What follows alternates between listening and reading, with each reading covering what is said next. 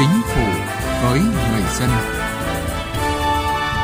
Chính phủ với người dân.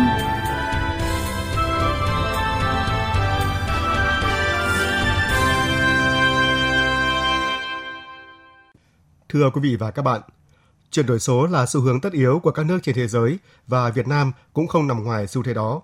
Thời gian qua, chính phủ đã đưa ra nhiều chủ trương chính sách và giải pháp thực hiện thúc đẩy việc chuyển đổi số, trong đó con người là một trong những yếu tố trọng tâm. Nguồn nhân lực mới với tư duy số và kỹ năng số sẽ là lực lượng chủ yếu để triển khai và hiện thực hóa, quyết định sự phát triển của nền kinh tế số.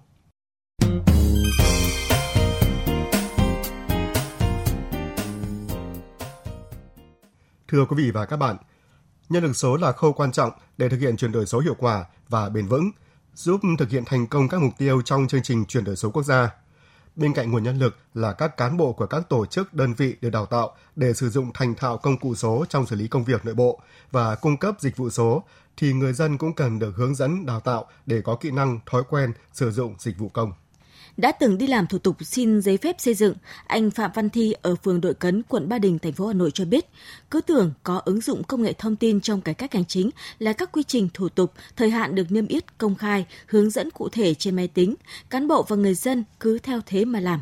Nhưng thực tế thì khi đi làm thủ tục lại không như vậy thói quen điều hành bằng công văn giấy tờ, bằng con dấu vẫn ăn sâu vào nếp nghĩ của không ít cán bộ hành chính và trở thành vật ngáng đường những nỗ lực cải cách thủ tục hành chính và điện tử hóa, số hóa của chính phủ. Và đấy phải được tập huấn rồi được trang bị cái đấy chắc là khó khăn. Có thể trong tương lai thì khi mà cái sự hiểu biết rồi trang bị cái tốt hơn lên thì có thể người ta sẽ ấy được.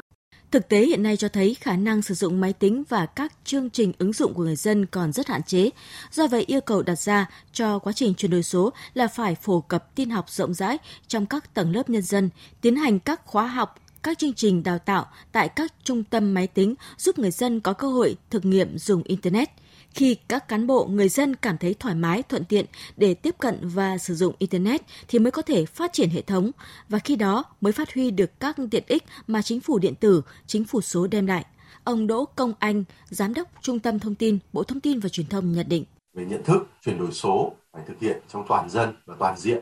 Chuyển đổi số thì không chỉ là công nghệ chuyển đổi số không chỉ là vấn đề mua sắm thiết bị công nghệ mà còn là về thể chế và chính sách nhận thức và năng lực của tổ chức. Thành công của công tác chuyển đổi số công nghệ chỉ đóng góp 20% 80% còn lại phụ thuộc vào nhận thức và năng lực tổ chức triển khai. Và để nâng cao nhận thức và đào tạo nhân lực số, cả nước đã triển khai được trên 75.000 tổ công nghệ số cộng đồng đến tận thôn xóm với gần 350.000 thành viên tham gia đã xuất hiện nhiều điểm sáng mô hình hay như việc xây dựng nhận thức số, đào tạo nhân lực số tại thành phố Đà Nẵng hay việc triển khai nền tảng học trực tuyến mở của Bộ Thông tin và Truyền thông nhằm bồi dưỡng về chuyển đổi số cho hàng trăm nghìn công chức viên chức là đội ngũ nòng cốt về chuyển đổi số của các bộ ngành địa phương và bồi dưỡng kỹ năng số miễn phí cho người dân. Tại Hà Nội, đội cơ động hỗ trợ dịch vụ công trực tuyến tại nhà đầu tiên đã được triển khai tại phường Trúc Bạch, quận Ba Đình là bước cải tiến mới nhằm giải quyết vấn đề này. Ông Nguyễn Dân Huy, Chủ tịch Ủy ban dân phường Trúc Bạch cho biết. Trong cái quá trình chúng tôi ờ, triển khai thực hiện ờ, thì các bạn cán bộ Ủy ban nhân dân phường có sử dụng hình thức là trực tiếp mang máy tính đến nhà các hộ dân để hướng dẫn các bác ờ, nhiều tuổi hoặc là những bạn mà chưa có thực hiện cái dịch vụ công trực tuyến lần nào ờ, thì chúng tôi cầm tay hướng dẫn và bằng cái hình thức này thì rất là hiệu quả. Tuy nhiên, theo các chuyên gia, những kết quả tích cực nêu trên mới chỉ là bước đầu và thống kê cho thấy hiện cả nước mới chỉ có sấp xỉ 1,2 triệu lao động trong lĩnh vực công nghệ thông tin, nhưng nhân lực tính từ cao đẳng trở lên chỉ khoảng 550.000 người. Trong đó, cơ cấu nguồn nhân lực, tỷ lệ nhân lực công nghệ thông tin trên tổng lao động của nền kinh tế Việt Nam đạt hơn 1%. Đây là tỷ lệ tương đối thấp so với các quốc gia như Mỹ 4%, Hàn Quốc 2,5%, Ấn Độ 1,78%. Về số lượng thì như vậy, về chất lượng thì chỉ có khoảng 30% kỹ sư, cử nhân mới ra trường đáp ứng yêu cầu thực tế của công việc. Chính vì vậy, ông Nguyễn Trung Chính, Chủ tịch Tập đoàn Công nghệ CMC cho rằng chúng tôi cho rằng là nguồn lực nhân lực số có yếu tố quyết định vô cùng là quan trọng bên cạnh cái hạ tầng kỹ thuật số cho việc phát triển kinh tế số và chuyển đổi số. Thì ờ, nâng cao năng lực về kỹ năng số và ờ, thúc đẩy cái việc ứng dụng dịch vụ số cũng như là chuyển đổi số là một cái điều cực kỳ quan trọng để chúng ta có thể trở thành quốc gia cung cấp được dịch vụ số cho khu vực. Thì uh, chúng ta cần phải đầu tư và xây dựng nguồn lực nhân lực số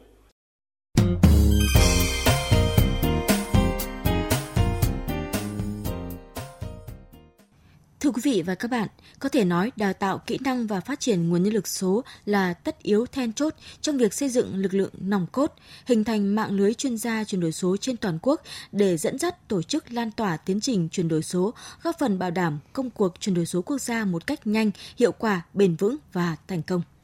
Các chuyên gia khuyến nghị, để đầu tư cho đào tạo nhân lực số, chính phủ cần đặt tiêu chí tầm nhìn về việc phát triển cũng như hoàn thiện văn bản pháp quy trong lĩnh vực này. Bên cạnh đó, các trường đại học cao đẳng nghề cũng cần phối hợp chặt chẽ với các doanh nghiệp để có chương trình đào tạo phù hợp với thực tế. Chuyên gia kinh tế Lê Đăng Doanh cho rằng, trong thời gian tới cần chú trọng đào tạo nguồn nhân lực chất lượng cao, có được kỹ năng thích ứng và sử dụng các công nghệ mới. Nếu không có nguồn nhân lực được đào tạo có trình độ thì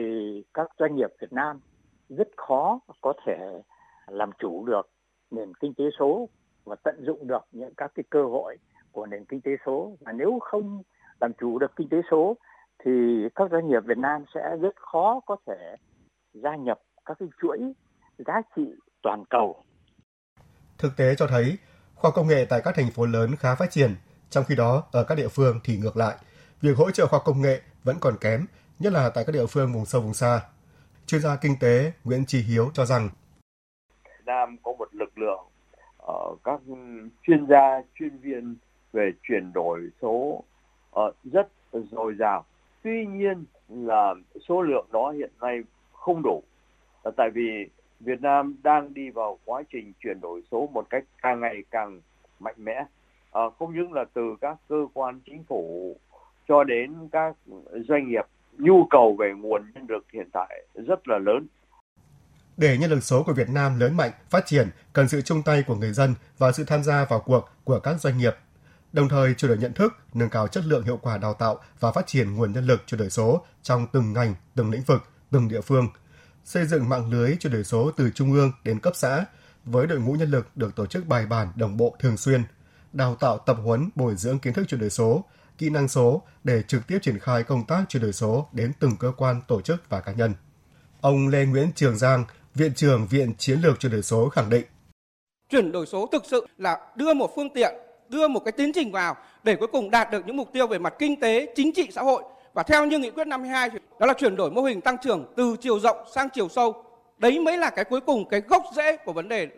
Muốn thực hiện việc đó nhưng việc đầu tiên là con người. Chúng ta phải chuyển đổi nhận thức, đào tạo kỹ năng số và đào tạo cán bộ chuyển đổi số. Trong lộ trình chuyển đổi số quốc gia, Thủ tướng Chính phủ đã ban hành đề án nâng cao nhận thức, phổ cập kỹ năng và phát triển nguồn nhân lực chuyển đổi số quốc gia đến năm 2025 định hướng đến năm 2030. Đây là sự khẳng định của chính phủ về việc coi trọng nhân lực số trong giai đoạn tới.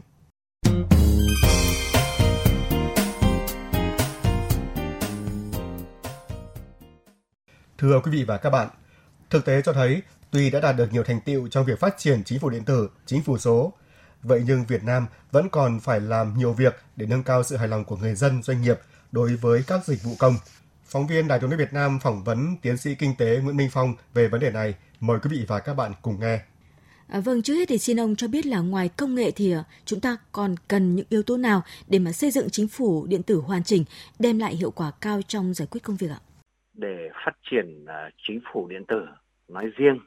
và kinh tế số cũng như là thúc đẩy chuyển đổi số trong xã hội nói chung thì cần phải có một sự đồng bộ bao gồm cả nhận thức, cả thể chế cả hạ tầng cả những cái công cụ uh, sản xuất cũng như là công cụ quản lý và yếu tố nhân lực uh, cũng như là các cái yếu tố khác. Cái việc mà phát triển nhân lực ở nước ta đó có thể nói là một trong những cái điểm nhấn quan trọng nhất bởi vì kinh tế số là được tiếp cận sớm nhưng mà còn rất mới mẻ đối với đất nước. Hơn nữa đó chúng ta mới đi những bước đầu tiên trên cái hành trình này và đặc biệt ấy, là sự chuẩn bị về nhân lực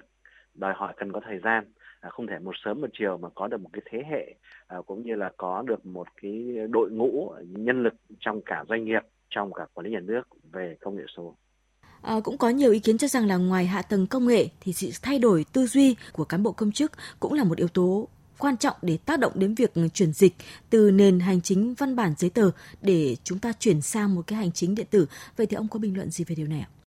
Ờ, chúng ta đang có và đối diện với một cái áp lực thường xuyên tồn tại với tất cả con người, đó là cái quán tính, sự trì trệ hay là cái sức y của tư duy trong các hoạt động của mình, nhất là những hoạt động mang tính chất hành chính cao và tuân thủ cao như là quản lý nhà nước. Vì thế cái việc đổi mới tư duy là cực kỳ cần thiết nói chung và kể cả trong chuyển đổi số nói riêng. Việc áp dụng một chính phủ số, một chính phủ điện tử đòi hỏi trước hết những cái cán bộ trong lĩnh vực quản lý nhà nước cũng như là những người mà lập các kế hoạch để chuyển đổi số cần phải có một sự thay đổi trong tư duy ờ, để thích ứng với cái yêu cầu và với những cái nội dung và mục tiêu cũng như là phương thức hoạt động mới của chính phủ ờ, trong thời kỳ số. Trong các yêu cầu về đổi mới tư duy này đòi hỏi trước hết là về cái nhận thức về sự sớm, nhanh, quyết liệt, triệt để trong vấn đề đổi mới cái tư duy quản lý trong chính phủ số. Thứ hai là tư duy về hệ tầng pháp lý và các cái thể chế cần thiết trong cái chính phủ điện tử cũng như là trong cái quản lý à, uh, một nền kinh tế số. Và cái thứ ba là cái năng lực của người cán bộ về khả năng số hóa, nhận thức, kiến thức cũng như là các cái kỹ năng phản ứng trong cái môi trường quản lý số. Và cuối cùng là cái việc mà thay đổi tư duy trong cái đối tượng quản lý mà chính phủ số hướng tới. À, chúng ta cần phải làm việc vắng mặt làm việc không tiếp xúc trực tiếp nhưng mà đồng thời phải chú ý tới những cái à, hệ lụy cũng như là các yêu cầu của các đối tượng quản lý mà chính phủ số hướng tới trong cái bối cảnh chuyển đổi số. Thưa ông là thực tế có những nơi thì đã được đầu tư cơ sở hạ tầng công nghệ nhưng lại chưa có nguồn lực để thực hiện và ngược lại thì có những nơi là đã có những nguồn lực uh, nhưng mà lại chưa đầu tư được cơ sở hạ tầng cho việc áp dụng công nghệ. Vậy thì uh, ông nhìn nhận như thế nào về cái thực tế này ạ? Ờ, đầu tư phát triển chính phủ số cũng như là kinh tế số nó đòi hỏi một sự đồng bộ cả tầm quốc gia cũng như là doanh nghiệp. Hơn nữa nó cũng lại không thể áp dụng một cách đồng loạt cho tất cả các cái đơn vị như nhau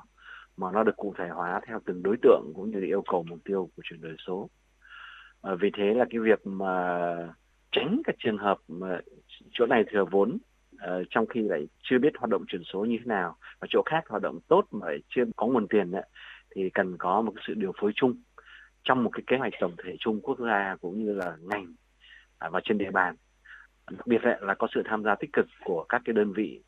bao gồm cả cơ sở nhà nước cũng như là các cái doanh nghiệp có liên quan để mà từ đó nó hình thành một kế hoạch đầu tư cho nó phù hợp. À, thứ hai nữa là sự đầu tư đó cần đồng bộ bao gồm kể cả hạ tầng kể cả con người cũng như là các kỹ thuật được lựa chọn và các cái phương hướng chuyển đổi số nó phù hợp. Và hơn nữa nó tạo sự kết nối liên thông giữa các đơn vị với nhau tất cả những điều đó đòi hỏi một sự phối hợp tốt. Trân trọng cảm ơn ông về cuộc trao đổi. Quý vị và các bạn vừa nghe tiến sĩ kinh tế Nguyễn Minh Phong trả lời phỏng vấn của phóng viên Đài Truyền hình Việt Nam về việc phát triển chính phủ điện tử, chính phủ số. Chương trình Chính phủ với người dân hôm nay của chúng tôi xin được dừng tại đây. Theo pháp luật về trợ giúp pháp lý, trẻ em, người từ đủ 16 tuổi đến dưới 18 tuổi là bị hại trong vụ án hình sự thuộc hộ nghèo, hộ cận nghèo hoặc đang hưởng trợ cấp xã hội hàng tháng thuộc diện được trợ giúp pháp lý. Họ sẽ được nhà nước cung cấp dịch vụ trợ giúp pháp lý miễn phí theo các hình thức sau đây. Tư vấn pháp luật, hướng dẫn, đưa ra ý kiến, giúp soạn thảo văn bản liên quan đến tranh chấp, khiếu nại vướng mắc pháp luật, hướng dẫn giúp các bên hòa giải, thương lượng, thống nhất hướng giải quyết vụ việc, tham gia tố tụng, bào chữa, bảo vệ quyền và lợi ích hợp pháp trước các cơ quan tiến hành tố tụng, công an, viện kiểm sát, tòa án. Đại diện ngoài tố tụng trước các cơ quan nhà nước có thẩm quyền khác để bảo vệ quyền và lợi ích hợp pháp. Các tổ chức thực hiện trợ giúp pháp lý gồm Trung tâm trợ giúp pháp lý nhà nước thuộc Sở Tư pháp các tỉnh, thành phố trực thuộc Trung ương và các tổ chức tham gia trợ giúp pháp lý. Các bạn có thể tìm địa chỉ liên hệ và số điện thoại của các tổ chức thực hiện trợ giúp pháp lý theo một trong các cách sau đây. Truy cập danh sách tổ chức thực hiện trợ giúp pháp lý trên cổng thông tin điện tử Bộ Tư pháp, trang thông tin điện tử trợ giúp pháp lý Việt Nam hoặc trang thông tin điện tử của Sở Tư pháp địa phương. Hoặc có thể gọi về Cục trợ giúp pháp lý Bộ Tư pháp theo số điện thoại 024 6273 9631 để được cung cấp thông tin liên hệ.